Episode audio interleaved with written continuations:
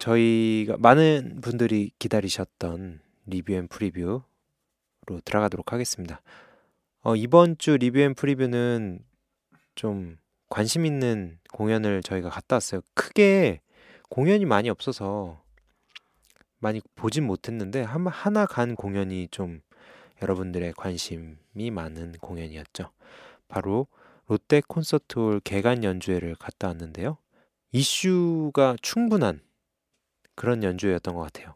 음. 첫 번째 이슈는 바로 롯데 콘서트홀이라는 그 말로만 소문으로만 무성했던 그 콘서트홀이 드디어 개관을 한 거고 두 번째 또 클래식 팬들의 관심은 바로 정명훈 지휘자와 그 서울시향의 리유나이티드였죠. 네. 이렇게 지대한 관심이 있고 또 이슈가 있었던 만큼 저희 셋이 또 동시에 갔다 왔는데 정말 사람들이 많았죠. 어, 로비부터 시작해갖고 인산인해를 이루고 있더라고요. 그리고 웬만한 음악회 사람들이 다 온 것 같아요. 음. 공연계. 사람들. 어. 그냥 얼굴이 아는 얼굴이 너무 많았어. 네, 안녕하세요, 안녕하세요. 근데 사실 우리는 누군지 아는데 저 사람들은 우리를 잘 모르지. 네. 그리고 뭐 각종 무슨 단체장들은 다 온 것 같아요. 음악 음악계나 뭐 예술계 장들은 와서 자리를 빛내 주신 것 같고 또 신격호 회장 도 롯데에 아, 안 왔다는 얘기가 있던데. 그래요? 응, 응. 와- 잘 왔다고. 그러는 것 같은데. 음. 그래서 그러니까. 저는 보지는 못했는데 어뭐 또 왔다 안 왔다 이야기가 분분한가 봐요. 그분이 그렇게 오르간 소리를 좋아하신다고. 네. 네. 아 프로그램도 설명을 해드려야 될 것 같은데 다시 한번. 네, 베토벤의 레오노레 서곡 3번 그리고 진은숙의 별들의 아이들의 노래 초연한 거죠. 마지막으로 생쌍 교향곡 3번 오르간 이렇게 세 곡을 연주를 했습니다. 일단 뭐 레오노레 서곡은 왜 넣었을까요? 이 연주에 넣은 이유가 뭘까요? 늦은 관계. 응? 늦는 관계. 넣는 관객을 위해서. 에이, 아니 이 그러기엔 너무 긴 곡을 그치. 골랐어. 서곡치곤 좀 길죠. 그냥 좀 빵빵 터지는 음. 기념과 어울릴 만한 곡이 아니었나 싶기도 이게 해요. 사실 생각해 보면 개관 첫 곡이란 말이죠. 음. 어, 첫 연주회 에 앞서서 첫 곡이란 말이죠. 레오노레 서곡이.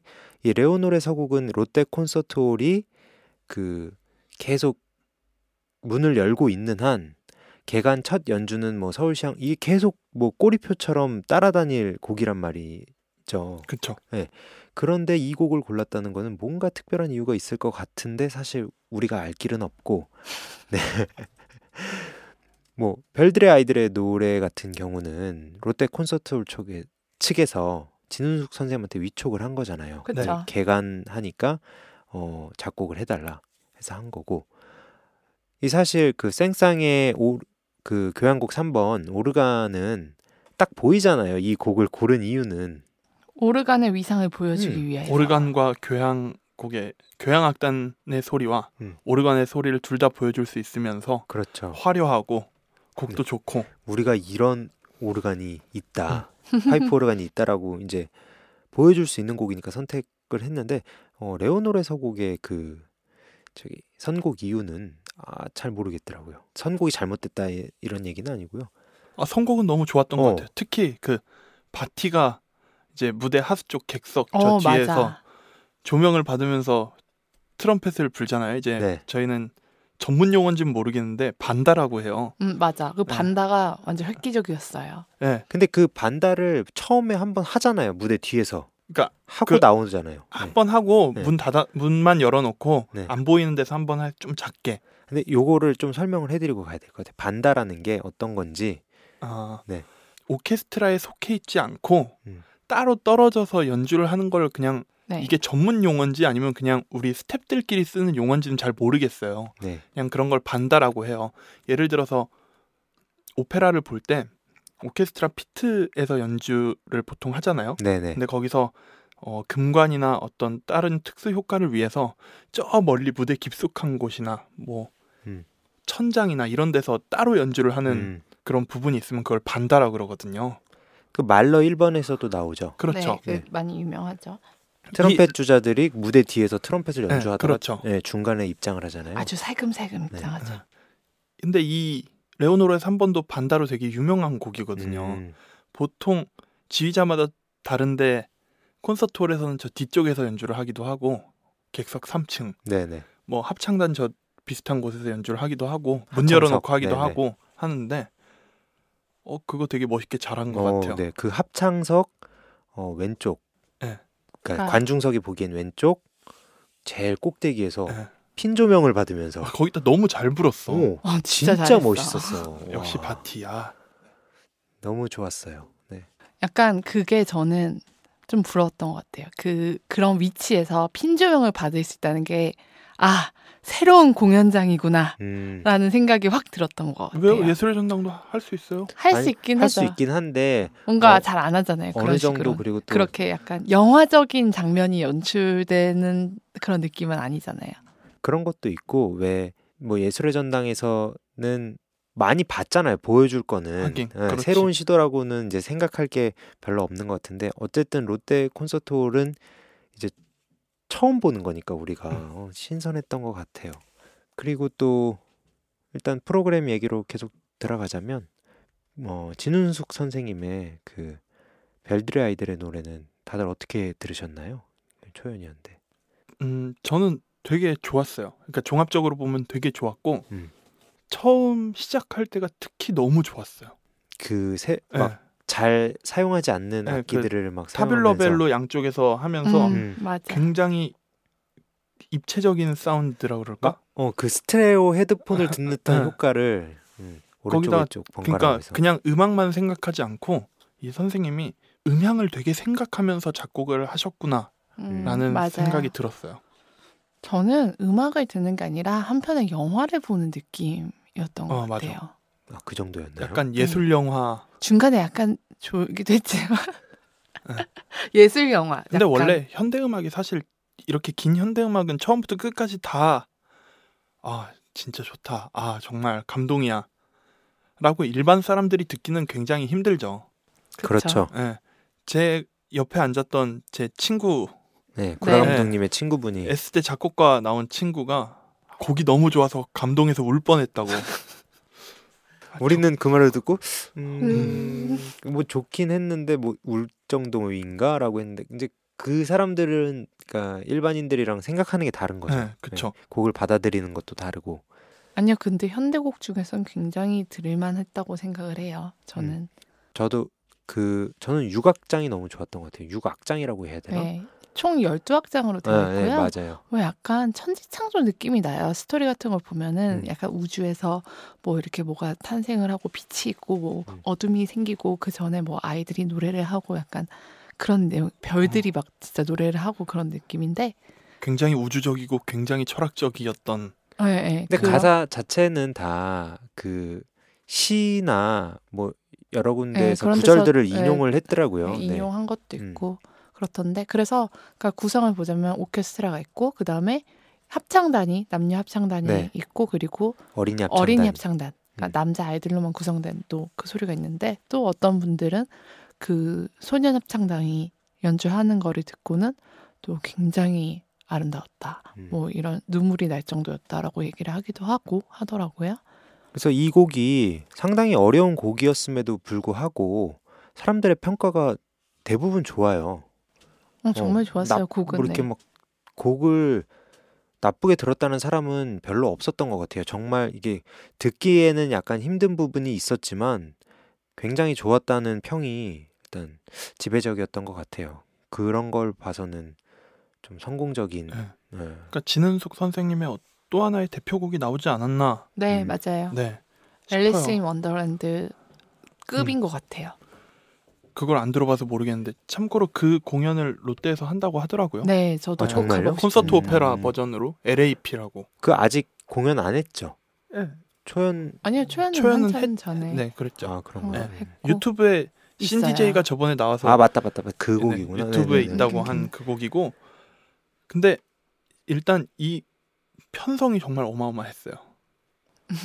맞아요. 보기 힘든 응. 악기들이 네.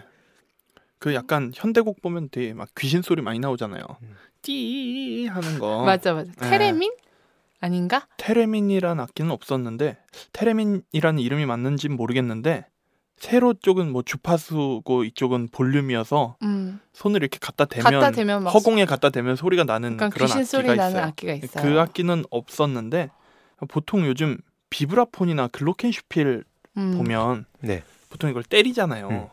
근데 그걸 활로 막 그어요. 맞아. 그러면 약간 찡 하는 소리가 나요. 특히 아, 거기서 그런 소리가 음, 난그 거구나. 공명하는 소리가 네. 난다는 거죠. 비브라폰은 안에 있는 뭐라 그럴까? 관이 있고 그 안에 뭐 회전할 수 있게 해서 그거 약간 비브라토를 할 수 있는 그런 악기잖아요. 음, 그래서 잉 이렇게 나는 그게 그건 줄 알았어. 테레민인 줄 알았던 건데. 어, 그걸 거기를 보면 계속 활로 막 긋고 있어요. 타악기 음. 주자들이 비브라폰하고 글로켄슈피를 막 저기 그리고 천둥 소리 내는 그 철판 같은 거 함석판이었나? 어쨌든 얇은 철판을 놓고. 네. 흔들어서 이렇게 우르릉 캉캉 소리를 내기도 하죠. 제가 옛날에 했던 공연이 있는데 무대에서 음. 그런 철판 두 개가 한 길이가 한 8m 이상이 되는 게 두 개가 내려와요. 우와. 싹 내려와서 그래서 누가 이렇게 착 거기를 딱 가르치면 그거를 배우가 흔들어요. 그 밑에서 흔드는 네. 거 아니에요. 네. 양쪽을 그런 음. 공연도 있었습니다. 어쨌든 네, 그러니까 굉장히 다양한 악기와 음. 다양한 엄- 소리. 어, 그리고 엄청난 편성과 파이프 오르간도 예, 또 오르간도. 네. 있었고 그 육악 아까 뭐지 김 쌤이 좋다고 했던 육악장이랑 맨 마지막에서 또 음. 오르간이 굉장히 커다란 소리를 내면서 그 콘서트를 부실 것 같은 그 정도의 사운드를 내잖아요. 그 사실 육악장은 그러니까 마지막 악장은 육악장의 반복이라고 네, 네. 써 있더라고요. 네. 음, 천체들 그리고 마지막 악장이 아니고 11악장. 그 11악장. 마지막 장은 그 가사 한 줄짜리.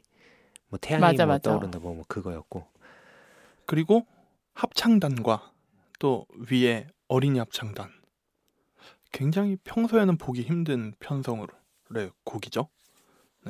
그러니까 곡 자체가 공연 자체가 굉장히 성공적이었고 전문가들한테도 되게 호평도 많이 네. 받았던 것 같아요. 근데 합창단 중간에 아 갑자기 딴 소리인데 죄송합니다. 맞아. 분명히 드레스를 입은 여성 합창단 쪽에 그- 남자가 한 명 네. 있었죠. 네. 그거 내가 전화해 본다는 거 깜빡했네. 그래요. 그래, 국립악창단에 전화한다고 전화해보는데 어. 저 혹시 국립합창단에서 들으시는 분이 있으면 저희한테 좀 사실 메일을 못, 보내주세요. 못 보신 분들을 위해 잠시 설명을 드리자면 합창단이 관객들이 보기에 오른쪽에 이제 남성 합창단이 있었고 왼쪽에 여성 합창단이 있었어요. 근데 남자는 이제 검은색 옷을 입고 있었고 네. 여자는 흰 옷을 입고 있었는데 그 여성 합창단 들 사이에 한 명이 남자 합창단원이 있어서 저건 왜 저런 배치를 했을까라는 이제 궁금증을 자아내게 네. 했죠. 제 예상에는 저분이 알토다였는데 음. 그거 물어봐야 돼. 제가 물어보고 다음번에 알려드리겠습니다. 네 아니면 제보 부탁드립니다. 네. 하여튼 그 별들의 아이들의 노래는 저희가 예상했던 대로 듣기는 그렇게 쉬, 쉬운 곡은 아니었어요. 네. 우리가 일단 뻔하잖아요. 그 뻔하다는 게 뭐 곡이 뻔하다는 게 아니고 어려울 줄 알았잖아요. 네. 우리가 모르고 간 건 아니잖아요. 그래서 막 우리 졸면 어떡하지 뭐 이랬는데 뭐 다행히 되게 집중해서 들을 수 있었던 것 같아요. 네. 곡에 대해서 막 설명을 해드리고 싶은데 뭐 우리 그러면- 틀 수가 없으니까. 네, 그리고 네. 여러분들이 안 들으실 것 같아가지고 자 그렇게 이제 인터미션이 왔고요. 저희가 어, 로비로 한번 나가봤습니다. 로비로 나갔더니 역시나 저희가 처음에 얘기를 했잖아요. 뭐 여러 인사들이 온 것 같다고. 그런데 이제 잠실이 접근하기는 편한 동네지만 자동차를 타고 오는 그런 장들이 뭐 지하철 타고 오겠어요. 네. 자동차를 타고 오면 굉장히 불편한 동네잖아요. 그 동네가. 그래서 보통 8시 다 거의 다 돼서 왔을 거란 말이죠. 그럼 이제 인사를 나누는 시간이잖아요. 그 음. 시간이. 그래서 뭐 로비에 나가 보니까 왁자지껄 하더라고요. 그리고 제가 느꼈던 게 그 콘서트홀이 그 건물에 맨 옥상에 있는 거잖아요. 네. 예, 그래서 그 테라스로 문을 열고 나갈 수가 있는데, 오, 문 열고 나가니까 너무 좋은 것 같아. 바로 앞에 정말 아래서 보면 까마득히 높은 음, 그 롯데 타워가 제2 롯데월드가 있고, 빛을 발하면서 정말 끝도 없이 아, 높이 서 있고 진짜 마천루라는 게 어떤 건지 네. 그딱 느끼게. 그리고 또 석촌호수도 네. 보이고. 잔디도 조금 깔아놓고 테이블도 이렇게 몇 개 놓고 어, 그 참- standing 테이블이 있죠. 네. 그 의자가 없는 이렇게 서서 간단하게 뭐 이렇게 샌드위치나 물을 마실 수 있는 딱 인터미션에 딱 가면 음. 좋게끔 이렇게 잘 꾸며놓은 것 같더라고요. 그리고 로비에도 이제 샌드위치랑 이제 물 네, 그리고 간단한 저는 와인 파는 게 되게 어, 맥주도 깊었어요. 팔더라고요. 와인이랑 네. 맥주.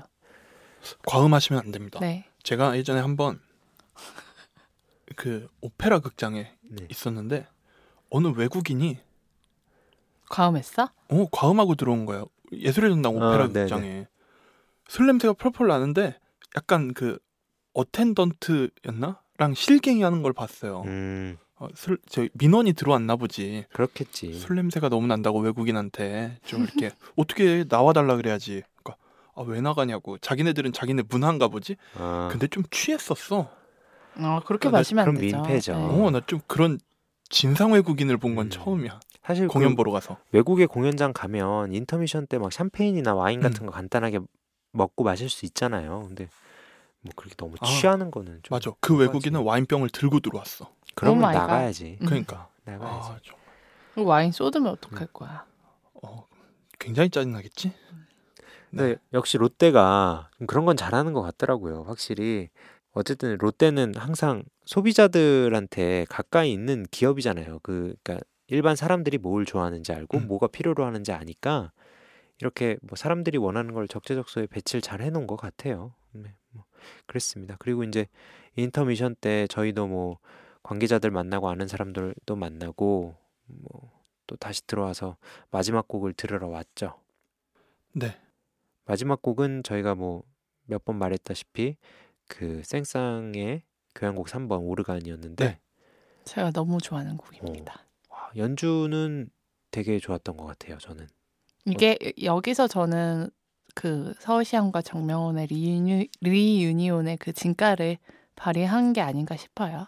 그 구라 감독님이 저한테 그 얘기를 했거든요. 정명훈 선생님 이 연주는 안 봐도 뻔히 잘할 거라고. 그쵸? 어. 당연하죠. 예전에 그 라디오 프랑스랑 했던 거 보면은 정말 아. 이 이상의 연주가 없다고 오르간은 뭐그 얘기를 또 하시더라고요. 정명훈 네. 선생님 워낙 French 레퍼토리 강하시잖아요. 네. 그리고 서울시향하고 한번 했었어요. 음, 음, 그거 봤었어요. 네. 2014년인가 한번 네, 봤죠. 네. 음, 그때도 정말 호연이었고 그러니까 정명훈 선생님은 이 곡을 그냥 통달하신 것 같아. 음, 예.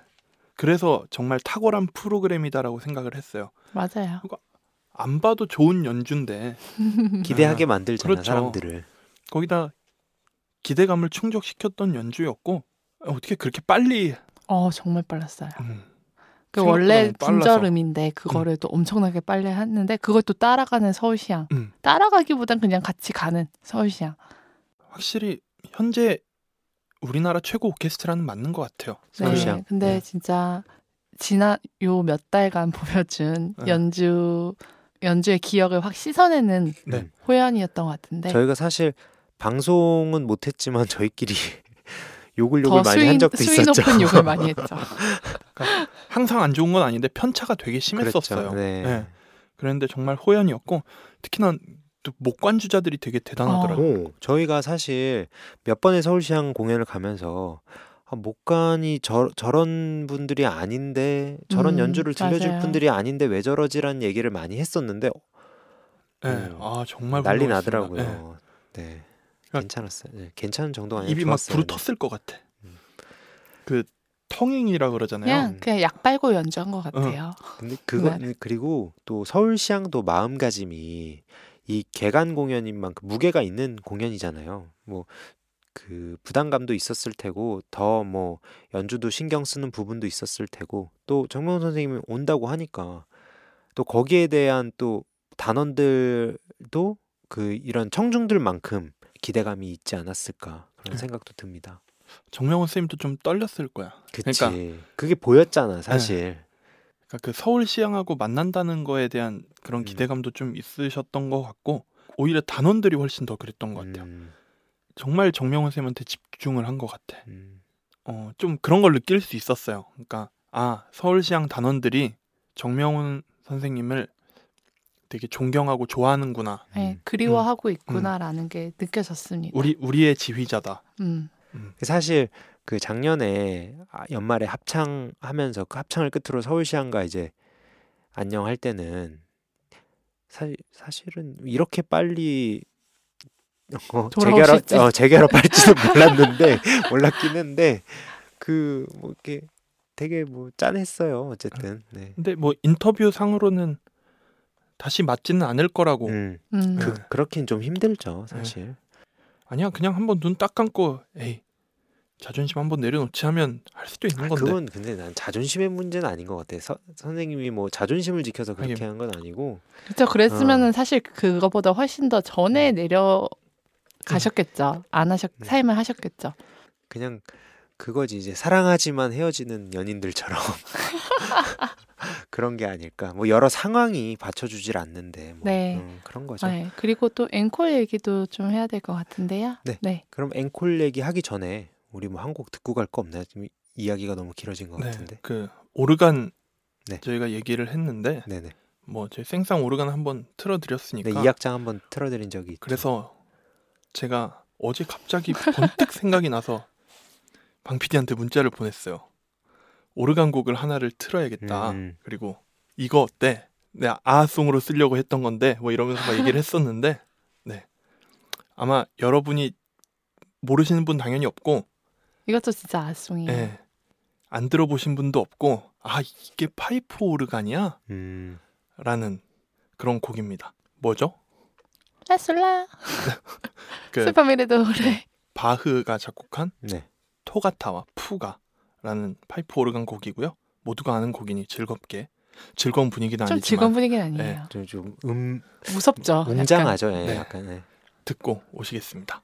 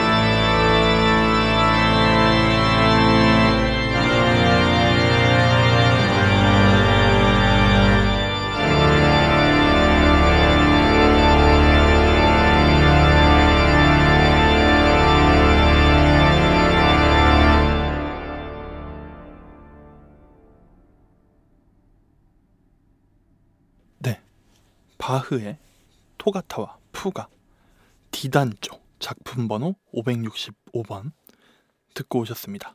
연주는 장 파트리스 브로스가 연주를 했고요. 아, 아송이죠. 네. 아, 이, 네.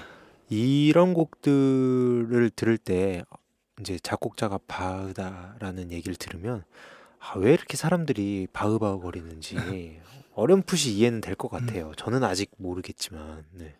네, 이 곡은 진짜 현장에서 들어야 돼요.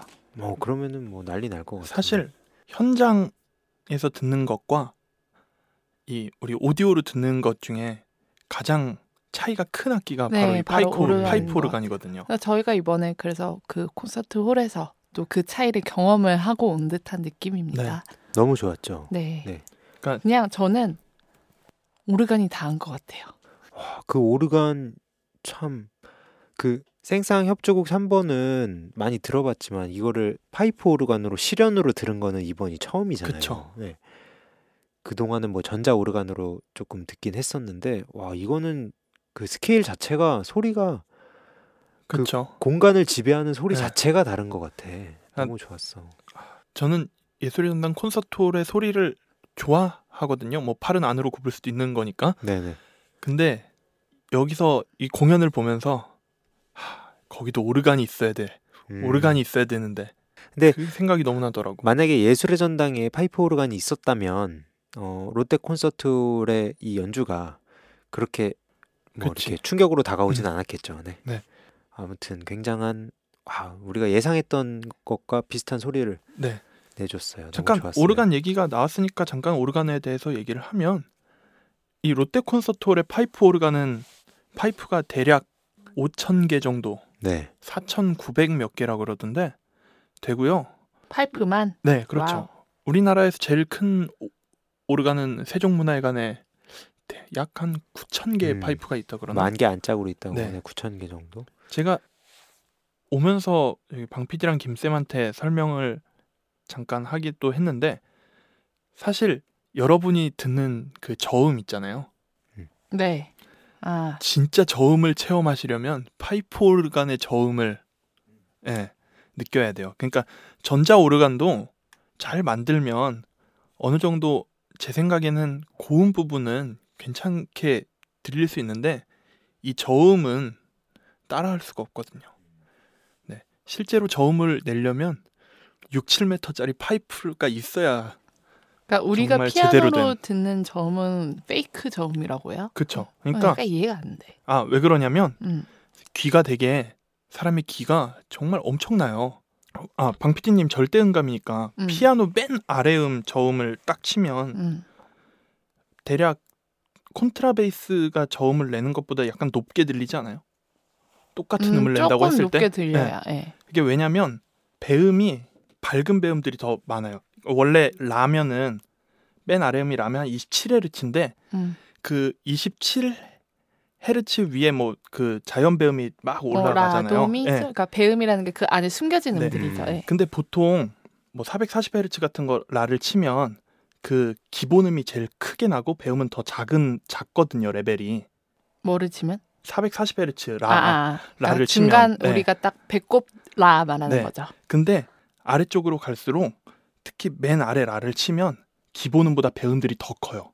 음. 주파수 스펙트럼을 딱 쏴보면 음. 분석해 보면 기본음보다 밑에가 더 어 배음들이 더 커요. 파장이 더 크다는 거예요? 소리가 더 크다는 아, 거지. 소리가 네. 아. 그러니까 사실 라보다 그 라면은 그 도 뭐 이렇게 배음들이 있을 거 아니에요.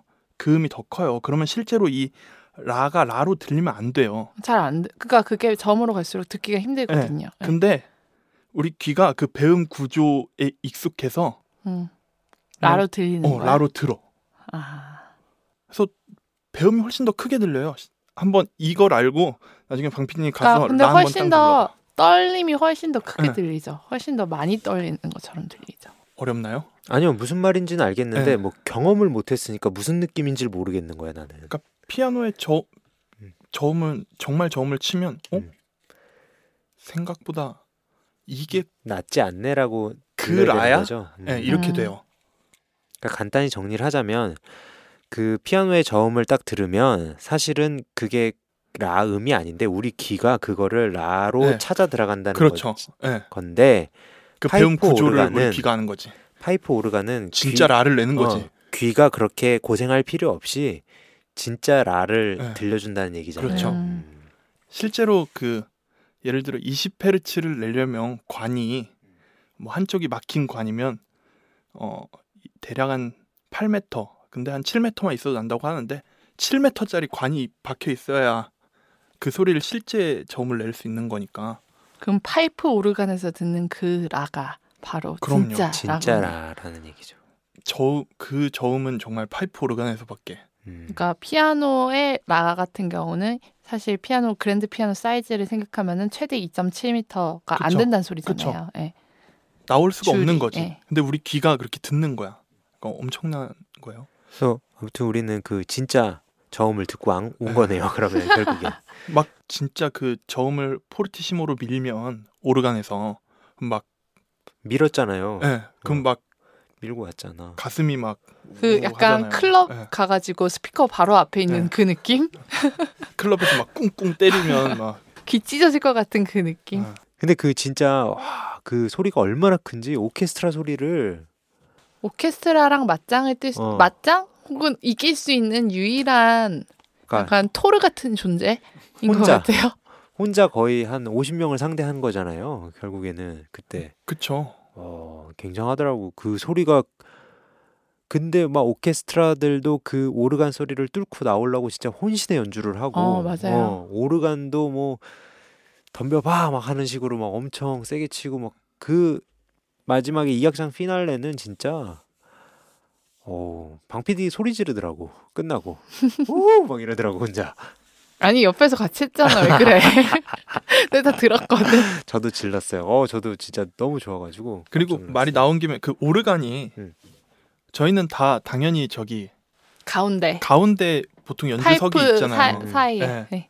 근데 떨어져 나와 있었어요. 그러니까. 네. 네, 오케스트라 그 오른쪽 네. 네. 하수 쪽에 있었, 아 상수 쪽에 있었죠. 그 콘트라베이스 옆에 굉장히 네. 멋있는 약간 조정석 어. 같이 그 심지어 그리고 난 무슨 그런 까만 오르간 처음 봤어. 그랜드 음. 피아노 같이 네. 그렇게 되어 있는. 그래서 옛날에는 옛날 오르간들은 바람을 이제 불어 넣어줘야지 직접 불어 넣어서. 네. 그 오르간이 동작을 해서 그 바람 불어 넣어주는 그런 사람이 따로 있었다 아, 그래요. 맞아. 근데 요즘은 다 전기로 네, 네, 네. 바람을 끌어올리는데 근데 얘는 또 떨어져 나와 있잖아. 그니까 너무 궁금한 거야. 뭐 궁금해서 좀, 좀 찾아보니까 그걸 이제 콘솔이라 그러더라고요. 음. 약간 리모콘 같은 음, 거라고 김쌤님 말이 맞는데 정확한 원리는 잘 모르겠는데 대신 이걸 하면은 신호가 그- 오르간 쪽으로 가서 오르간이 이제 네. 작동을 하는. 그래서 제가 그 농담으로 물어봤어요. 이거 블루투스냐 그랬더니 뭐 그건 아니고 뭐 전자 신호로 이렇게 뭐 어쩌고 저쩌고 하는데 자세한 그런 원리 같은 거는 뭐 전문가가 아니니까 모르겠는데 어쨌든 무슨 비행기 콕피트처럼 네. 뭐 이렇게 따로 떨어져 나와서 네. 어디서 무대 어느 쪽에서 그 오르간을 갖다 놔서 연주를 해도 그 파이프에서 소리가 나오는 그런 장치가 돼 네. 있는 것 같아요. 그래서 사실 그 제가 항상 궁금했던 거는 그 파이프 오르간 연주자들은 그 오르간 앞에서만 연주를 해야 됐잖아요. 예전에는 그러면은 등을 지고 있으니까 거울로 보죠. 거울로. 아, 그 앞에 백밀러처럼 네, 아, 거울을 거울이 보죠. 있구나. 어. 음, 보통은 그렇고 근데 이, 이 리모콘이 그 나온 지가 얼마 안 됐다 음. 그러더라고요. 그러니까 확실히 최신 네. 콘서트홀 답네요. 네. 아, 얼마 안 됐다기보다는 몇십 년, 한 20년? 음, 그러니까 20세기 후반 정도부터 네. 뭐 이렇게 나왔다 그러니까 뭐 오르간의 역사를 보면은 나온 지 얼마 안된 네. 게 많네요. 네. 네. 아무튼 이렇게 이제 본 공연이 다 끝났고 말하자면 어, 본 공연은 좋았어요. 엄청. 그렇죠. 음. 그런데 앵콜이 더 앵콜 앵콜이 더 화제가 되고 있는 것 같아. 그러니까 그래서 앵콜을 사실 그 말을 안 하잖아요 지휘자들이 네. 말을 하는 경우가 거의 없는데 제가 말을 하는 지휘자들을 몇 번 봤는데 그 중에 사실 정명훈 선생님을 많이 본것 네. 같아. 어. 근데 이번에도 뭐 자기가 그러니까 선생님께서 이 곡을 어, 한국에서는 연주해 본 적이 없는 것 같다고 하시면서 연주를 했죠. 그래서 내가 아 약간 뭔가 국뽕에 취하는 노래인가 막 그런 생각을 했는데 국뽕. 모두가 예상했죠. 뭔가 아리랑이 나오지 않을까 이렇게 시작을 했는데 플룻을 부는데 대금 소리 아, 대금처럼 진짜요? 부는 어, 거야. 맞아. 농현이 있더라고. 음, 맞아. 어. 농현 그 뭐 띠리리 이런 거 농현 농농 아. 네. 농현이라고 하죠. 그, 그 약간 대금처럼 부는 거예요 플룻을 그래서 격한 비브라토라고 해야 어. 되나? 몸체까지 떠는 맞아. 그래서 뭔가 아 어, 진짜 대금 같았어요. 근데. 취한다 이거는 뽕에 취한다 이러고 있었는데 아니나 다를까 어, 음. 아리랑이 나왔어요 그 북한 작곡가 누구 최- 최성환. 네, 최성환 네. 선생님의 그 편곡 오케스트라 편곡인 그 아리랑이 나와서 어, 사람들이 많이 좋아하기도 네. 했죠 원래 이 곡이 예전에 정명훈 선생님이 라디오 프랑스피를 데리고 북한을 한번 간 적이 있죠. 음, 네네 그때 이제 북한의 은하수 교향악단, 네, 네. 은하수 관현악단하고 같이 협동 연주를 하면서 이 북한의 작곡가인 최성환 음, 선생님의 곡을 같이 연주를 했었죠. 근데 이 곡이 우리나라에선 이번이 처음 연주됐다고 음. 하면서 연주를 하셨어요. 우리나라에서 처음 연주된 건지 아니면 정명훈 선생님이 처음 한 건지 뭐 그거는 모르겠는데 아 그런가? 네, 다른 사람이 또 했다는 얘기도 있고 음, 네, 뭐 그렇더라고요. 그래서 어쨌든 그, 그 아리랑을 딱 듣고 아 저는 좀 그 생각을 했어요. 아 너무 좋긴 한데 아 너무 약간 좀 감동 코드로 준비하신 게 아닌가. 그러니까 저도 약간 어. 아 약간 이게 뭐 좀 취하 국뽕에 취하지 못해가지고. 약간 근데 저는 그 말하기 전 그 앵콜을 하기 전에 왜 정명호 선생님이 이렇게 코멘트를 하실 때 요즘 음. 롯데가 고생이 많다며 그래 좀. 웃겼지. 너무 웃겼어. 롯데가 정말 고생을 많이 했다면서 고생해 본 사람이 그 마음을 안다면서 또 사람들을 되게 웃겨 주셨죠. 그래서 그리고 또 그 뭐 앵콜이 끝나고 나서 사실 그 앵콜이 끝이었어. 내가 보기엔. 음. 어. 왜냐면은 원래 커튼콜을 하잖아요. 커튼콜을 하는데 그 사람들이 박수가 끊이지 않으면 이제 지휘자가 악단을 데리고 들어가잖아요. 손을 잡고 들어가려고 하는데 그 연주자가 그걸 뿌리쳤어요. 그냥 안 들어갔단 말이지. 그래서 정명훈 선생님 혼자 뻘쭘하게 들어갔어. 그리고 앉았죠. 네. 연주자들이 앉아서 연주자들이 앉았어요. 그리고 또 계속 사람들이 박수를 치니까 정명훈 선생님은 또 인사를 하러 나오셨고, 근데 인사를 하러 나오는 도중에 갑자기 그렇죠. 어, 자동 재생이 어, 됐죠. 서울시향의 그 시그니처 마스코트 곡이죠. 그렇죠. 시그니처 앵콜 곡인 앙콜 곡인 그 프랑스 무곡. 헝가리 무곡 네, 일 번. 1번. 1번이 네. 연주가 됐어요. 근데 저는 아, 나 이게- 너무 좋아 이거. 아 이게 너무 좋긴 한데 사실 이게 나는 다 준비한 건 줄 알았어. 음. 준비한 건 줄 알아서 근데 정면 선생님이 지휘대로 올라가기 전에 무대, 무대로 걸어 나오시는 도중에 그 연주가 시작됐고 정면 선생님이 갑자기 무대로 껑충 뛰어내려, 아니 그러니까 객석으로, 객석으로 껑충 뛰어내려갔죠. 객석으로 나와서 어, 내려오셔서 맨 앞열에 갑자기 앉으셨어요. 음, 그래서 음, 그래서- 그 관객분이 어쩔 줄 몰라. 맞아, 어. 사람들이 뻘쭘해하는 게 너무 웃겼어. 자리가 있는데 거기 비키라고 이제 그래서 결국에는 그 팔걸이에 앉으신 것 같더라고. 네, 맞아, 맞아. 그런데 되게 웃긴 게 저는 생각을 했어요. 아니 이런 감동 코드 다음에 저런 또 퍼포먼스까지 아, 약간 좀 오버하는 게 아닌가라고 이렇게 생각을 했는데 아니나 다를까 음, 그 서울시향 단원들이 네. 정명훈 선생님 몰래 깜짝 준비를 했다고 음. 어, 롯데 콘서트홀 측에서 밝혀주셨죠. 아 근데 거기서도 저는 놀란 게 뭐냐면 그냥 연주를 이렇게 하다가 중간에 올라가서 올라왔잖아요. 지휘를 하셨잖아요. 음, 음. 나 그렇게 맛깔스러운 연주 처음 근데 들어봐. 너무 근데 그게 변하는 게 확 느껴지는 어, 그쵸? 나도. 거야. 야 그래 그래 와, 이게 이게- 지휘자다. 이게 지휘자구나. 어. 지휘자가 정말 없을 때랑 있을 어. 때랑 그 악장이 신호를 해서 연주를 시작을 했는데 그치. 정면 선생님이 앉아 있다가 올라가 올라가서 이제 그 지휘봉을 잡고 어뭐 팔을 휘젓기 시작하니까 갑자기 약간 사, 그 소리와 어, 어. 그? 확막 보이죠? 그런 게 밀도가 달라지죠. 밀도가 너무 음. 달라져요. 저 그때 진짜 완전 소름 돋았었어요. 그래서 네. 되게 멋있었죠 그때. 네. 어, 그리고 또 연주도 막 이미 한 차례 앵콜까지 앙콜까지 다 하셔서 힘드셨을 텐데 정말 기쁘게 연주하는 게 네. 좀 느껴지더라고요. 네. 그리고 또 좋으셨는지 한 한 곡을 그- 더 하셨죠. 네, 그렇죠. 네, 까르멘을 카르멘 한 서고. 거 했죠. 네. 유상균 노래를 저희가 아송으로 소개해드렸죠. 아송은 아니었는데 아니고 그냥 한번 그냥 한번 그냥 했는데 어 이거 그거다 어. 닥터 캡슐이다 그래, 이랬었죠. 예. 어쨌든 너무 조, 좋은 프로그램으로 앵콜을 그냥 총 네 곡을 하시고 아주 좋은 연주였어요. 가성비가 네. 타, 아, 가성비가 탁월한 연주. 그렇죠. 아니, 좀 그 비싸긴 비싸긴 했어. 했지만 우리는 맞아. 뭐 빨리 예매해가지고 할인도 받고 네. 롯데 카드도 쓰고 그랬으니까 아주 네 만족스러울 만한 음, 연주였고요. 맞아요. 좋았어요. 네. 뭔가 네. 잘 만든 그 CJ 영화 한 편을 본 듯한. 롯데 영화예요, 롯데. 아, 롯데는 그런 거 잘 못하고 그 롯데도 근데 영화 그거 있다고. CJ 영화가 그 황정민 씨 써가지고 이렇게 막 그런 감동권을 잘한단 말이야. 아무튼 뭐 되게 음. 재밌게. 근데 연주 되게 훌륭하고 되게 네. 재밌게 봤어요. 자, 그럼 이제 음향에 대해서 살짝. 아니 한 곡 듣고 하시죠 브람스. 음, 그럴까요? 네, 그러면 저희가 예전에 한번 틀었지만 저희 이건 또 틀어야 돼요. 그럼요. 네. 네, 브람스 헝가리 무곡 1번 듣고 다시 오겠습니다.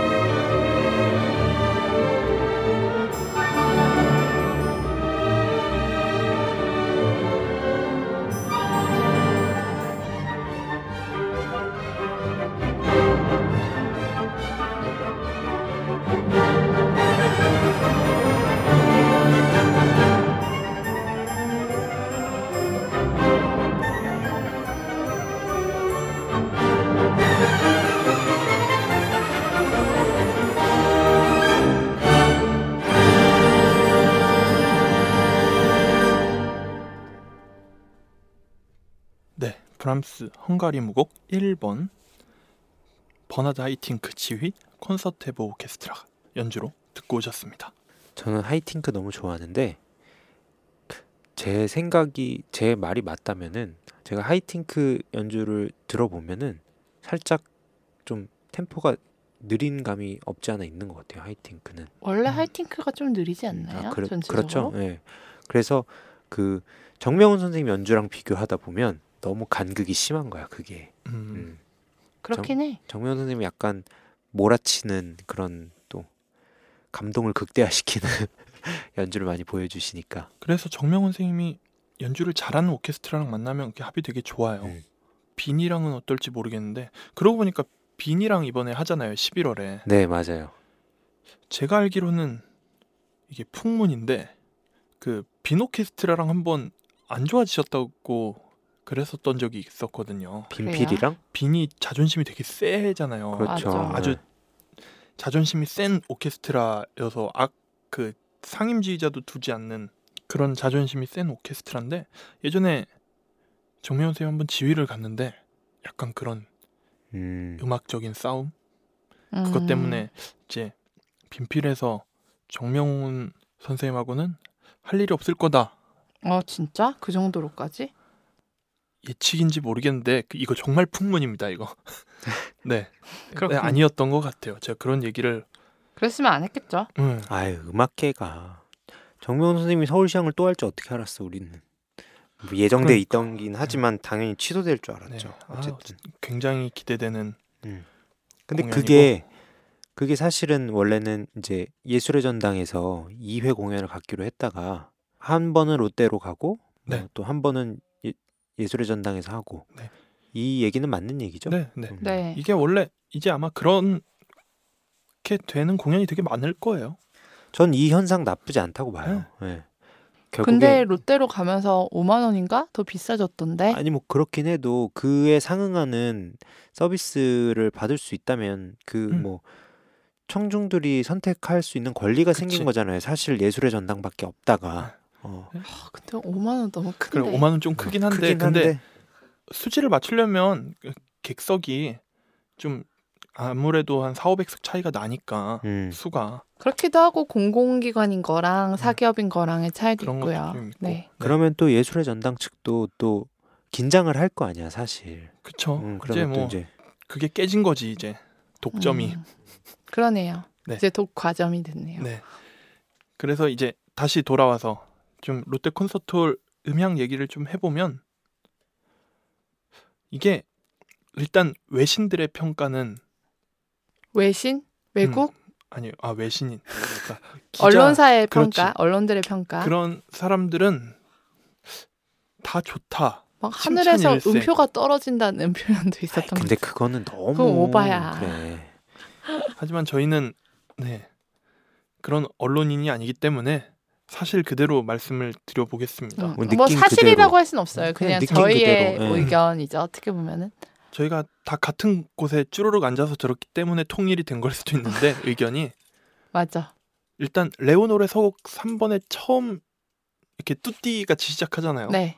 그때는 오 아 진짜? 나는 빰 하는데 오 이게 그 나는 첫인상 되게 좋았어. 잔향 떨어지는 게 되게 좋더라고요. 근데 이게 듣다 보니까 약간 좀 뭉쳐지는 느낌. 음. 음, 제가 그래 제가 표현했는데 좀 떡진다고. 아, 맞아. 난 그 표현이 마음에 들어요. 네. 소리가 떡져요. 그러니까 정말 기대했던 것만큼의 너무 큰 기대를 해서 그런지 모르겠는데 기대했던 것만큼의 그 베스트 사운드는 아니었어요. 근데 우리 이제 그렇게 얘기를 하지 말고 우리가 장점과 단점을 제 얘기를 해봅시다. 음. 각자. 제 느낀 점을 간단히 설명드리자면 처음에 그 소리를 들었을 때 느낌 되게 좋았어요. 저희가 3층에 앉았었잖아요. 음. 3층 거의 맨 앞줄에 앉았었는데 장점은 어 작은 소리가 그 멀리까지 되게 전달이 잘 되는 것 같아요. 트라이앵글 소리 같은 거는 좀 어쨌든 좀 쏘는 소리니까 잘 들리긴 하는데 뭐 이렇게 팀파니의 미세한 떨림 같은 거 뭐뭐 음. 이런 소리는 굉장히 작은 소리도 전달이 되게 잘 되도록 설계가 되어진 것 같아서 그렇게 멀리 떨어져서 감상을 해도 악기의 작은 소리까지 또 이렇게 잘 들리는 게 되게 큰 장점 같더라고요. 그리고 소리가 굉장히 좀 부드럽다고 해야 되나? 근데 이 부드러운 게 사실 도를 지나치면 약간 뭉친 소리로 들리잖아요. 네. 그리고 저랑 구라 감독님이랑 이제 생각이 같았던 것 중에 어, 고음 소리는 되게 좋은데 저음의 힘이 고음에 비해 너무 떨어진다는 생각이 들어요. 음. 약간 고음이 부스트된 그런 이어폰을 헤드폰을 낀 것 같은 기분이 약간 들기도 하고 뭐 소리가 전체적으로 깔끔하거나 그런 소리라기보다는 되게 부드럽고 어, 좀 따뜻한 소리가 나는 콘서트홀 같아요. 음. 저는 음, 뭐 그렇게 느꼈어요. 저는. 확실히 소리가 큰 거는 맞아요. 음, 잘 들려요. 그쵸. 피아니시모도 굉장히 잘 들리는 홀이고 그거는 굉장히 장, 장점이죠. 음, 어떻게 보면 좀 너무 크게 들려서 조금 어 이런 경우도 있기는 했는데 그런데 소리가 재미없다고 느껴질 음, 때가 심심한, 있었어요. 네. 음, 심심한 소리가 난다. 약간 모노성이 좀 짙다. 음, 재미있는 표현이에요. 이게 비냐드 형태의 홀이라 사실 반사음 컨트롤이 조금 어려울 수 있어요. 그렇죠. 그러니까 예술의 전당 콘서트 홀 같은 경우는 그 초기 반사음이라고 그러니까 직접음 말고 반사음 중에 가장 먼저 도달하는 반사음이 좀 약간 확실한 편이거든요. 그게 이제 소리의 이미지를 좀 결정하는 그게 있어요. 음. 음. 그게 이제 양쪽 귀에 들어오는 좀 편차가 있으면 있을수록 약간 스테레오처럼 들리는데 이거는 그냥 약간 한방 한 번에 들어온다 그래야 되나? 롯데 콘서트 홀은 음. 그게 약간 네. 보면은 비냐드 방식이 이제 무대를 무대 중앙을 감싸고 객석들이 쭉 삥 둘러 네. 있잖아요. 그러다 보니까 무대 위가 너무 뻥 뚫렸어. 네. 어, 야외처럼 그 반사 조명 반사판을 설치한 거잖아요. 그 네, 천장과 그쵸. 중간 사이에. 그럼에도 불구하고 약간 야외 음악회라고 하기엔 좀 그렇지만 그에 비슷한 소리 성향을 가지고 있는 것 같아요. 예술의 전당 콘서트 홀은 뒷벽하고 굉장히 가깝잖아요. 음, 무대가. 뒷벽도 있고 뭐 근데 옆에 그러니까 그 합창단 뒤에 있는 벽도 어쨌든 벽이라고 치면 그렇죠, 예. 근데 그러면 오케스트라가 연주를 하고 그 소리가 내 귀에 들리고 또 그 벽에 맞고 들어오는 소리도 내 귀에 들리는 네네. 시간이 이게 있는데 홀 중앙에 무대가 음. 있으니까 네. 그런 게 없는 거예요. 그냥 한 방에 그쵸. 그냥 잔향, 퍼지죠. 잔향 처럼 들어오는 음. 다 그런 퍼지죠. 네. 그래서, 그래서- 작은 소리라든지 고음이 잘 들리는 게 아닐까 싶어요 음. 객석에서. 근데 어쩜 그렇게 그 그리고 소리가 월, 잘 들릴까? 원래 되게 신기한 것 같아. 소리를 잘 가둬둔 거죠. 어떻게 음, 보면은 음. 그리고 음향학적으로는 천장 반사음보다 벽 반사. 벽 반사음이 먼저 들려야 좋은 소리라고들 하거든요. 네. 음. 근데 구조상 약간은 그러니까 예술의 전당하고 비교를 해보자면 그러긴 좀 약간 힘든 구조잖아요. 벽이 아무래도 네. 더, 더 벽이- 없으니까 네. 벽 가까이 있지 않잖아요. 네. 벽에서 멀리 떨어져 있잖아. 무대가. 예. 그래서 그런 것 같기도 하고. 근데 잔향의 느낌이나 이런 건 되게 좋았어요. 음, 잔향도 네. 시간도 너무 어, 길긴 하더라. 과도할 정도로 과도하다고 느낄 정도로 이렇게 소리가 아. 오래 남는 것 같더라고요. 네, 저희가 생각하기에 작정, 장점은 확실히 잔향인 것 같거든요. 이렇게 풍부하잖아요, 사운드가 풍부하고 잘 들리고. 잘 음. 들리고. 네. 따뜻해 소리가 소리가 따뜻하다는 게 음, 근데 이게 굉장히 장점인데 단점이 될 수도 있, 는 것은 연주를 잘하면은 그 잔향 효과를 또 잘 쓰면은 굉장히 효과적인 연주를 할 수 있어요. 하지만은 연주를 못하면 그 못하는 음까지 잔향이 풍부해지잖아요. 그러면은 좀 듣기 시- 힘든 음악이 될 수 있다는 단점도 있죠. 그리고 또 연주자들도 이 소리 이 홀에 또 적응을 맞아요. 그게 어. 분명히 네, 충분히 연주자도 필요하고. 그렇고 우리도 적응해야 돼요. 우리의 귀도. 네. 네. 제가 테스트 연주 때 한번 가봤었을 때 한번 말씀드린 적이 있는데 아 로얄 콘서테부가 오케스트라가 와서 모차르트 곡을 연주하면 정말 너무 음. 좋겠다. 음, 무슨 느낌인지. 이번에 알것 가서 또또 느꼈어요. 아 그러면 참 좋겠다. 아, 정말 정제되고 잘 음. 모아진 소리가 그렇게 깔끔한고 조금은 규모가 작은 네. 음악을 연주했을 때의 소리를 그러니까 말씀하시는 제가 거죠. 약간 그게 모노성이 짙, 짙다라고 제가 표현을 한 거랑 조금 연관이 있을 수 있는데 모노로 들으려면 정말 연주를 잘해야 돼요.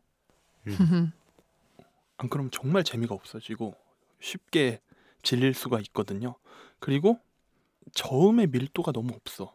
그러니까 그러니까 저음의, 해상도가 낮은 저음의 음악. 해상도가 네. 되게 좀 흩뿌려진다 그래야 되나? 저는 첼로 소리가 잘 안 들려요. 소리 자체도 잘 안 들렸어요. 처음은. 그 생상 2악장에 네. 그 바이올린 파트하고 나중에 첼로 파트랑 주멜로디를 주고받잖아요. 음. 빠라바라밤 이거 할때 네. 바이올린 소리 우와 이렇게 어, 딱 오는데 갑자기 근데 첼로 딱 첼로에서 나오니까 없어져. 어? 그래 맞아. 약간 그런 진짜 느낌? 고음은 너무 잘 들리는데 비해서 그에 대비하여 그러니까 저음이- 저음이 조금 네, 저음이 좀 흩뿌려지게 들려요. 네. 약간 이미지가 훅 저는 그 전체적으로 퍼 너무 퍼져 있는 그러니까 찰진 맛이 없어. 저음이 네. 딱딱 뭐아 그러니까 으- 이런 음 음향 같은 거를 이렇게 말로 표현을 하려고 하면은 맞아요. 되게 추상적인 표현을 하게 되잖아요 네. 우리가 수치상으로 뭐 표현하는 게 아니니까 느낌을 얘기하니까 그러니까 뭐 찰지다 따뜻하다 뭐 이런 떡졌다, 얘기들을 막 뭐. 하는데 한번 가서 어, 들어보셔야 같아요. 들어보시면 네. 이제 각자만의 이런 느낌이 어떤 건지 아실 수 있을 거고 또 뭐 이런 느낌을 또 들어보시는 분들께서는 안 느낄 수도 있는 음. 거니까 한번 네. 가서 들 저희가 얘기한 게 사실은 언론에서 얘기한 거랑 상당히 다른 부분도 많고, 어, 그냥 저희는 지금 이게 팟캐스트라는 방송이긴 하지만, 음. 또 사견을 얘기한 거잖아요. 아이, 기자들도 기자들의 뭐 중립성을 지키는 것도 중요하지만 그들의 이제 또 그런 커넥션을 네. 지켜야죠. 네, 직접 사람들도. 가서 이것은 그냥 저의 하나의 의- 참고하실 의견이고 근데 직접 가서 나쁜 건 아니에요. 판단하시는 네. 게 어, 되게 그리고 좋아요 소리. 그리고 저희가 3층 맨 앞에 앉았었었는데 또 말러는 정말 한 중앙에 앉잖아요. 네, 또 그거 또 비교해봐도 좋을 것 같고. 천인교 양곡. 네, 말로는 천 일명이 나온다고 하니까 이걸 음향적으로 구분을 할 수 있을 아니, 것 그러게 같진 않아요. 작은 작게 나오는 곡들도 많으니까 네, 그 그렇죠. 곡 안에 음. 그리고 비냐드 방식이 약간 자리별로 편차가 조금씩 있을 수밖에 없는 음. 그런 구조라서 자리마다 앉는 데마다 또 다를 네. 수 있어요. 그러니까 3층이 또 안 좋을 수도 있, 안 좋다고 든, 하는 사람들도 그래요? 있더라고요. 기자들이 써놓은 거 보니까 뭐 다 평가를 막 해놨 기사들이 있을 때 전체적으로 3층 우리가 앉았던 자리가 제일 좋대요. 그래요? 아, 그래? 나는 네, 좀 그거보다 봤어. 앞에가 좋다고 들었는데. 네. 그리고 그것도 뭐 주관적인 거니까. 네. 아, 근데 사실 비냐드 방식이라는 게 모든 곳에서 좋은 소리를 들 들을 수 있게 만드는 방식이 비냐드 아니에요? 아니요, 아니에요. 아니요? 왜냐면 아 무대 무대를 잘 볼 수 있는 건가? 잘 네, 그렇지. 음, 시야가 아주 가깝고 음. 좋죠. 그러니까 같은 3층이라도 그 예술의 전당이나 예, 세종문화회관 다르죠. 3층처럼 네. 그렇게 엄청나게 멀었던 느낌은 아니잖아요. 그래서 사이드 쪽에서 약간 불만이 나왔구나. 예, 음. 근데 사이드에서는 무대 반이 잘린 아. 진짜? 응, 그거 근데 몰랐네. 그거는 예술의 전당 그 박스석 또 3층 가도 마찬가지죠 뭐. 음, 근데 거긴 객석이 몇 개. 없는데 여기는 좀 롯데 콘서트홀은 좀 몇 개 있는 편이라 어 그래도 뭐 보완할 보완할 그 점은 분명히 있었고 보통 소리가 자리 잡는데 한 3년 정도 걸린다고 해요. 롯데도 그러니까, 개선을 네. 하겠죠. 네, 이 점점 피드백을 소리를 받아들여서. 만들어 나가야 되죠. 네. 그리고 아, 뭐 하고 싶은 말이 있었는데 아, 제가 한 여섯 개 정도 공연 예매해 놨어요. 장르별로. 장르별로. 네. 그래서 아 롯데. 네. 음. 음, 보고 또 말씀을 드리겠습니다. 아니 또 이렇게 우리 몰래 또 혼자 또 그렇게 그러니까 되는 날만 막 예매하셨대. 해놨어. 음. 그리고 아, 네 일단 여기까지. 네. 그러면 이제 뭐 그 이제 음향에 대한 얘기도 좀 했고 그 느낌은 어땠어요? 콘서트홀의 느낌, 새로 지은 건물 뭐 이런 예뻐요. 이쁘죠. 네. 너무 잘 해놨더라고요. 그리고 뭐 제가 되게 느낀 건데 쇼핑몰의 가장 상층에 있잖아요. 네. 그래서 분명히 단점이 있단 말이야. 걔네들도 뭐 이렇게 꼭 콘서트홀을 오픈해야지만 알 수 있는 단점이 아니고 구조적인 단점을 알, 알고 있을 거예요. 왜냐면 사람들이 항상 걱정 많았잖아요. 아 얘네 끝나고 에스컬레이터 타고 다 내려오려면 엄청 혼잡 혼잡할 거라고 사람들이 병목 현상이 일어난다는 우리 그 예상 맞았잖아요. 네. 항상 내려갈 때 약간 조금 시간이 오래 걸리긴 했는데 롯데 측에서도 이런 걸 모를 리가 없거든요. 조금씩 해결을 해 나가겠죠. 그러니까 해결을 해 나가는 것도 나가는 건데 근데 아니 내가 느낀 거는 그게 뭐 그걸 까는 게 아니고 롯데 측에서도 그걸 잘 알고 있어서 곳곳에다가 사람들을 배치시켜서 뭐 교육도 상당히 잘 시킨 것 같아요. 뭐 사람들을 뭐 이- 이리로 가세요, 저리로 가세요 하고 적재적소로 배분을 해서 교육도 엄청 잘 음. 시킨 것 같고 그래도 생각했던 것보다는 저는 네. 음, 빨리 빠져나왔던 것 같아요. 그리고 또 사람들이 잘 따라주었고 네. 그리고 또 한 가지 또 느낀 게 뭐냐면 또 제이 롯데월드가 안전에 대해 되게 민감했잖아요. 사실 그쵸. 그동안. 네. 그래서 그런지 몰라도 그 로비에 롯데몰 소방대원이라고 이렇게 옷을 입고 안전 요원들이 곳곳에 배치되어 있어서 예의주시하고 있더라고요. 이런 거 보면은 아, 요런 거는 좀 잘하는 것 같다라는 생각을 음. 들게 했어요. 사고를 또 미연에 방지하고자 하는 노력들이 어, 좀 많이 하는 것 같아서 전, 전 인상 깊었어요. 그래서 어, 저는 제 생각보다 오래 걸렸는데 나가는 나도. 시간이. 아, 그건 제가- 우리가 너무 음, 익숙해서 그렇지 문만 열면은 바깥 공기 맡, 맡을 수 있는 그 그러니까요. 예술의 그- 전당이라 거, 거기랑은 좀 차이가 있습니다. 그렇죠. 특히 3층이어서 네, 이게 확실히 좀 근데 좋은 건 정말 먹을거리 볼거리가 풍부하다는 거. 그래요. 나 쇼핑하다가 못 들어갈 수도 있을 것 같아. 예. 아, 그러니까 내려가면 정말 맛집들 정말 많고 쇼핑거리들 엄청 음. 많고 그걸 염두해 두고 만든 것 같은 뭔가. 부대 시설. 예. 음, 그래서 뭐 인터미션을 3, 40분으로 늘릴 수도 있다. 뭐 그런 계획도 그래. 갖고 있는 것 어, 같기도 내려가서 하던데. 뭘 먹게. 근데 그건 아닌 것 같아. 그래서 아 하고 싶은 말이 생각이 났어요. 예술의 전당 콘서트홀하고는 정말 다른 소리가 나요. 음, 그래서 저는 너무 좋은 것 같아요. 음. 느낌이. 완전히 다른 두 홀을 우리도 이제 비교하면서 또 음. 경험할 수 있게 됐으니까 아, 굉장히 클래식 매니아 입장으로서 너무 기분이 좋아, 좋았습니다. 저는 사실 그 음을 좋아하는 성격이 차갑고 해상도가 엄청 분리도가 뛰어나다고 하잖아요. 그런 것보다도 되게 좀 그냥 따뜻한 소리를 좀 좋아해요. 제 성향이 따뜻하고 이렇게 좀 부드러운 소리, 이렇게 날카롭고 그런 소리들은 잘 못 듣거든요. 저는 롯데올 소리가 굉장히 마음에 드는 것 같아요. 저랑은 좀 반대시네요. 음, 음, 그럼 반대면 뭐 이- 반대라기보다는 저는 아직은 예술의 전당 소리에 더 익숙한 것 같습니다. 나는 아, 뭐 그 그, 얘기가 아니고 네. 음, 음. 그냥 되게 그러니까 좋은 것 같다고. 전혀 전혀 다른 캐릭터의 소리 음, 음, 음. 이게 저는 주안점인 것 같아요.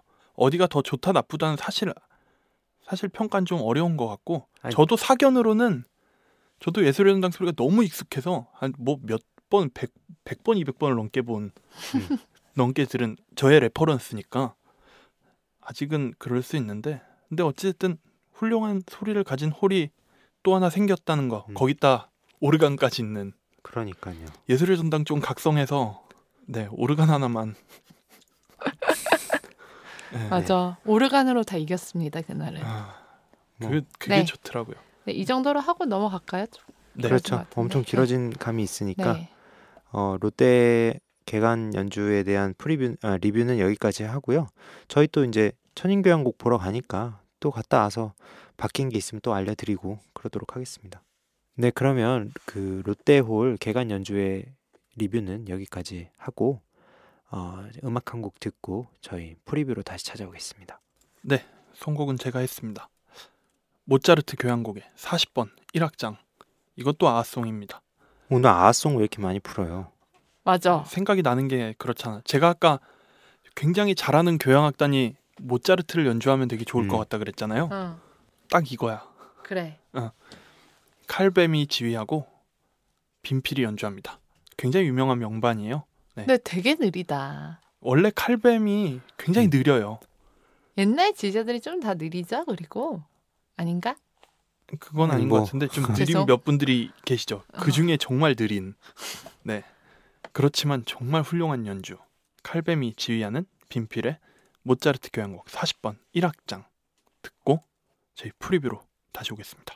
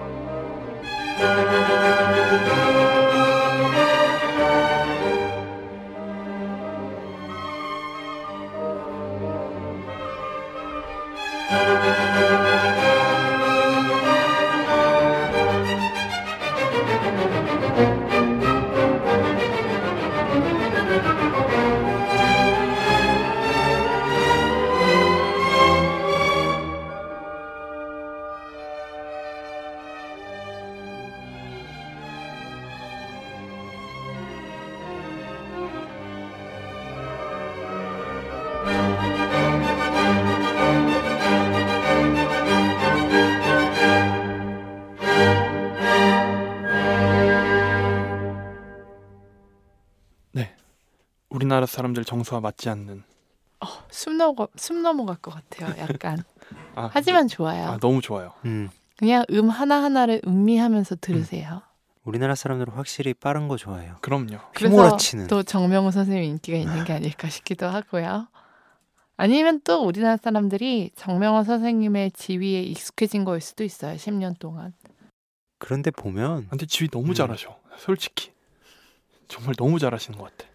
네 아무튼 칼뱀옹이 롯데에 왔으면 좋겠지만 이미 돌아가셨으니까. 네. 네. 좀 됐습니다. 그래도 빈필이 오니까요. 음. 네, 그럼 롯데 얘기가 나온 김에 롯데 콘서트홀 프리뷰를 좀 할게요. 네네. 일단 8월 29일과 8월 31일 날 정명훈 선생님과 라스칼라 오케스트라인 합창단이 연주를 합니다. 뭐 기한이 얼마 남지 않았긴 했는데 29일 날에는 베토벤 9 심포니 합창이죠. 네. 그리고 31일에는 시몬 보카네그라라는 콘서트 오페라를 음. 하고요. 굉장히 좋은 베르디의 오페라죠. 정명훈 선생님 또 레파토리 아니에요? 그럼요. 이거? 네. 그리고 이제 9월 걸 주로 말씀드리려고 하는데 로열 필하모닉 오케스트라가 와서 공연을 해요. 네. 네. 예술의 전당에서도 하고 롯데 콘서트홀에서도 하는데 이제 예술의 전당 콘서트홀에선 9월 8일 목요일 날 음. 연주를 하고 롯데 콘서트홀에선 금요일 날 9월 10일 토요일 날 합니다. 어. 네, 음. 둘다 오후 8시에 하고요. 프로그램은 멘델스존 핑가레 동굴 서곡 2부에는 브람스 교향곡 4번인데 이제 협주곡이 좀 달라요. 이제 예술의 전당에서는 차이콥스키 바이올린 협주곡을 하고 야, 누구랑 왔지? 미안. 훅 들어오지 네. 마세요. 임지영 훅 네, 들어오지 알고 마세요. 있었다가 임지영 씨랑 해요. 어, 퀸 아. 엘리자베스 콩쿠르 1등 했었죠. 네. 네, 2015년에. 그리고 롯데 콘서트홀에서는 첼리스트 제임스 정한 김이라는 음. 그냥 어, 김정환이겠죠? 네. 근데 얼마 전에 어느 국제 콩쿠르 차이콥스키인가? 아니요. 윤희상 국제음악 콩쿠르에서 이제 박성용 영, 영재 특별상을 받았다고 해요. 굉장히 클래식 음악계에 아주 후원을 많이 해주신 금호 회장님 그렇죠. 네. 아, 돌아가셨죠? 네. 네, 네. 차이콥스키의 로코코 주제에 의한 어, 변주곡을 내가 여기서 너무 합니다. 좋아하는 곡이야. 네. 잘 선택해서 가시면 될 것 같고요. 그리고 9월 20일에 장 기유 우리나라 사람 아닙니다. 네. 프랑스 사람이고요. 뭔가 인디 밴드 보컬 이름 같아. 그렇죠. 이제 장 기유의 파리, 파이프 오르간 리사이틀이 있어요. 굉장히 유명한 오르가니스트. 네. 네. 이거 감독님 보러 가시죠? 아닌가? 딴 아니에요. 거라고 네. 했나? 이거는 못 가고요. 시간이 안 되더라고요. 그리고 9월 23일에 도이치 방송 오케스트라가 와서 연주를 하는데 음. 롯데 콘서트홀에서 이건 낮 2시예요. 낮 2시. 목요일. 제가 왜 강조를 하냐면 이게 가격이 싸요. 목요일인데 오후 2시에 한다고요? 어머. 이게 알석이 9만 원이에요. 오, 음. 괜찮다. 지휘는 성시현 선생님인데 근데 이걸 똑같은 프로그램을 예술의 전당 콘서트홀에서도 합니다. 근데 그게 더 비싸다고 했죠. 네. 이거는 20만 원이에요, 알석이. 두 배네. 네. 약간 거의 리허설과 뭐 리허설 오픈과 본 공연 수준 아 본 공연 정도의 그 차이의 네. 가격인데요. 아니, 런치 세트지 뭐. 그러니까 사실 목요일 오후 2시에 음. 그 보러 가기 힘들죠. 시간이 그러니까 이제 되기가. 그 목요일 오후 2시에 9만 원으로 이렇게 해서 어머님들 오- 오셔서 보란 얘기 같아요. 네. 한번 와 보세요. 그, 음, 그, 그러네요. 그 전에 기획 공연은 조금 비쌌으니까 이번엔 좀 저희가 싸게 좋은 공연 할 테니까 네. 좋은 공연 보러 오세요. 약간 요 의도가 아닌가 싶어요. 이걸 정말 보러 가고 싶었어요. 롯데 콘서트홀에서 하는 거를. 네. 프로그램이 기가 막혀요. 뭐예요? 일단 베토벤의 프로메테우스 창조물 서곡 음. 이건 잘 기억이 안 나는데 서곡은 그렇고 1부에 생쌍 교향곡 3번 오르간을 합니다. 음, 또 해. 음. 네. 해야지. 그리고 브람스 교향곡 1번을 해요. 어, 브람스 1번은 잘 아, 성시현 선생님 잘하세요, 되게. 어, 브람스를. 그리고 콘서트 홀에서는 오르간이 없잖아요. 네. 그러니까 차이콥스키 바이올린 협주곡이 오르간 대신 들어갑니다.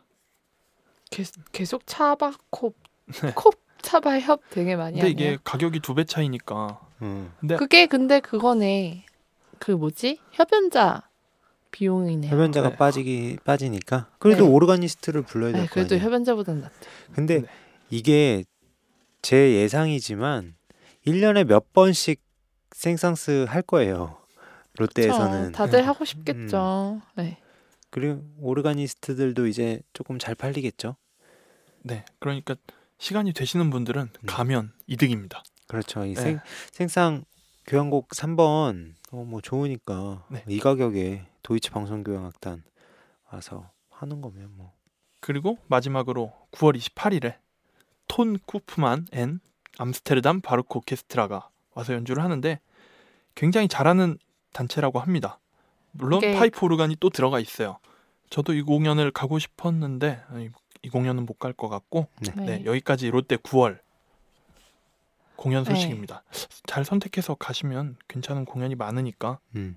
그쵸. 그 톤 쿠프만은 암스테, 암스테르담 바로크 오케스트라는 그 오르가니스트가 톤 쿠프만인 거죠. 그쵸? 네. 네.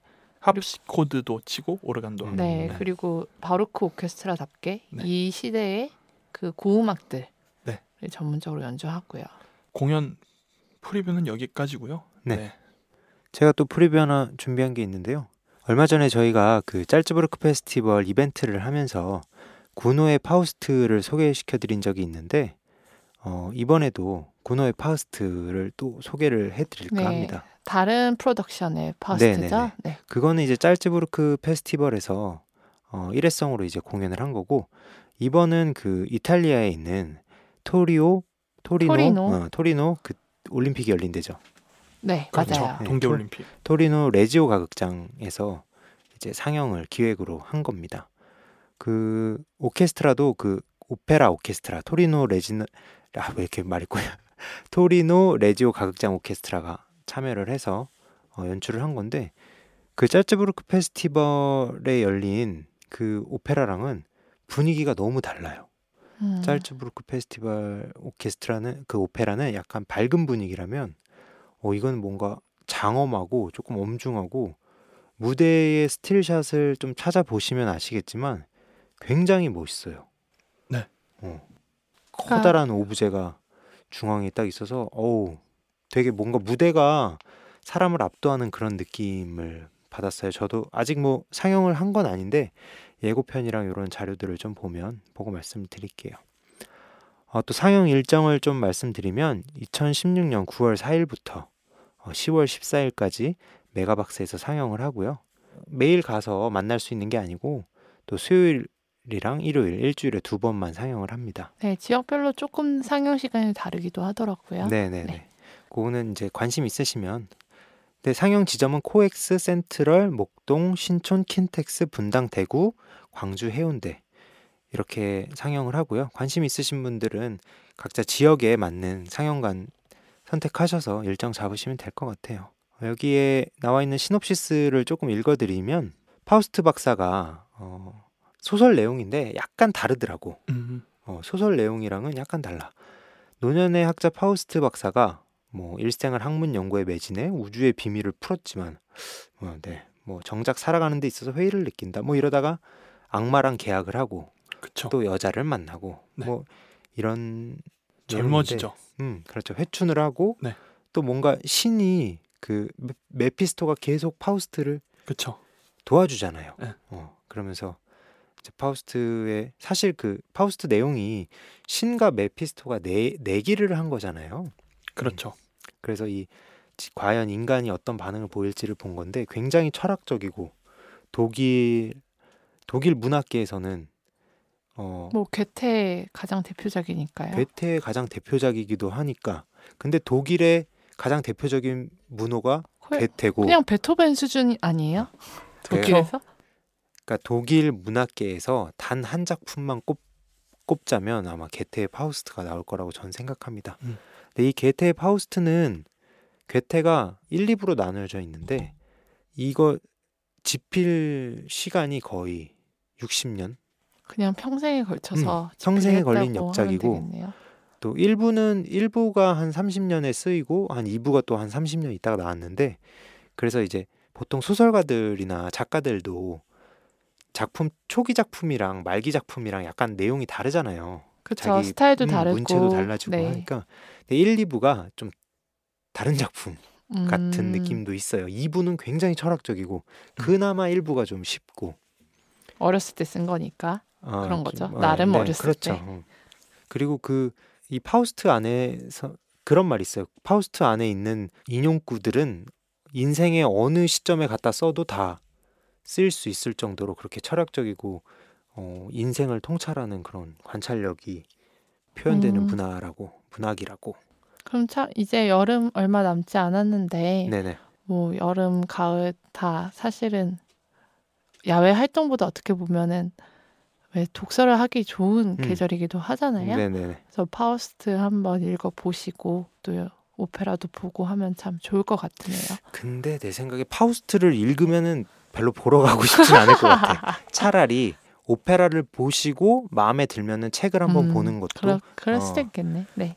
나쁘지 않을 것 같아요. 제가 이거를 한번 보면서 가장 눈여겨봤던 부분이 그 무대 연출에 이제 뭐 작곡가가 누구고 뭐뭐 이런 게 다 있잖아요. 네. 스텝들이 근데 무대 연출에 굉장히 낯이 익은 이름이 있어서 놀랐어요. 그 스테파노 포다라고 굉장히 유명한 오페라 연출가인데 그쵸. 네, 작년에 한국에 왔었죠. 그쵸. 감독님이 제가 좀 봤죠, 보셨으니까 네. 네. 작년에 이제 국립오페라단하고 안드레아 셰니에라는 오페라를 같이 올렸었어요. 이 스테파노 포다가 네. 정말 무대로 아주 센세이션을 일으켰죠 오페라계. 정말 특이하게 한번 검색해 보세요. 안드레아 셰니에 하면 무대가 나오는데 1막에는 이렇게 샹들리에가 엄청나게 거대한 샹들리에가 매달려 있고 2막에는 주먹 하나가 엄청나게 또 큰 주먹이 하나가 네네. 나와 있고 3막에는 굉장히 큰 거미가 음. 매달려 4막에는 있고 네. 굉장히 큰 머리가 아, 근데 너무 잘 만들었어요 문, 무대를 음, 궁금하네. 그때 네. 왜못 봤을까? 그래서 그때 그래서 전부 다들 그, 그 오페라 극장 감독님들도 야 무대는 정말 훌륭하다 이런 무대를 예, 연출할 수 있다는 정말 게, 심플한데 정말 꽉 차는 음. 그래서 어, 이번에 그 파우스트 스틸컷 같은 거 보니까 네네. 비슷하게 해놨더라고요 뭐 비슷한 정도가 아니고 제가 그 사진을 공유해드렸잖아요 카톡에다가 굉장히 멋있더라고요. 이게 그러니까 뭐 굉장히 큰 뭔가가 가운데 타고 어. 있고 커다란 오브제를. 사용을 네. 해서 그 그렇죠. 그, 그게 그 분위기를 결정하는 거군요. 그게 그게 일단 뭔가 관객들을 압도하는 네 음, 그쵸 그런 효과가 있는 것 같고 또 이게 또 4K다 보니까 4K 오- 영화다 보니까 또 굉장히 기대를 하게 만드는 것 같아요. 네 근데 이 파우스트는 그 사실 독일에 독일이 정말 아껴 마지 않는 문학 작품이잖아요. 근데 구노는 프랑스 사람이란 말이죠. 맞아. 음, 어, 참 특이하게 프랑스 사람들이 다 파우스트를 리메이크 아, 워- 오페라로 만들었네요. 그러니까 그러니까 이게 뭐 약간 독일 사람들은 조금 싫어한다기도 하더라고요. 왜요? 내용을 조금 바꿔가지고 아, 그 어. 구노의 파우스트를 어, 구노의 파우스트가 구노의 파우스트는 약간 보면은 사랑 이야기가 어떻게 오페 항상 오페라니까. 그러니까 네. 그게 약간 중심이 되니까 뭐 그런 좀 얘기가 있더라고요.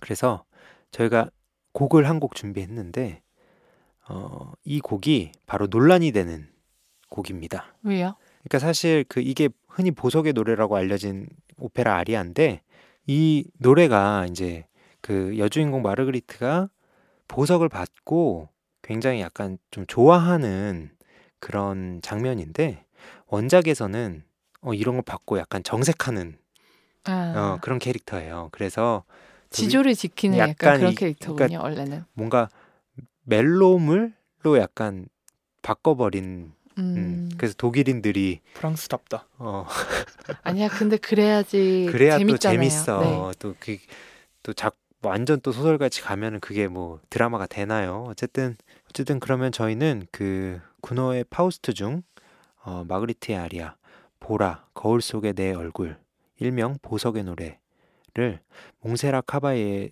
그 연주로 듣고 어, review and preview 마치도록 하겠습니다.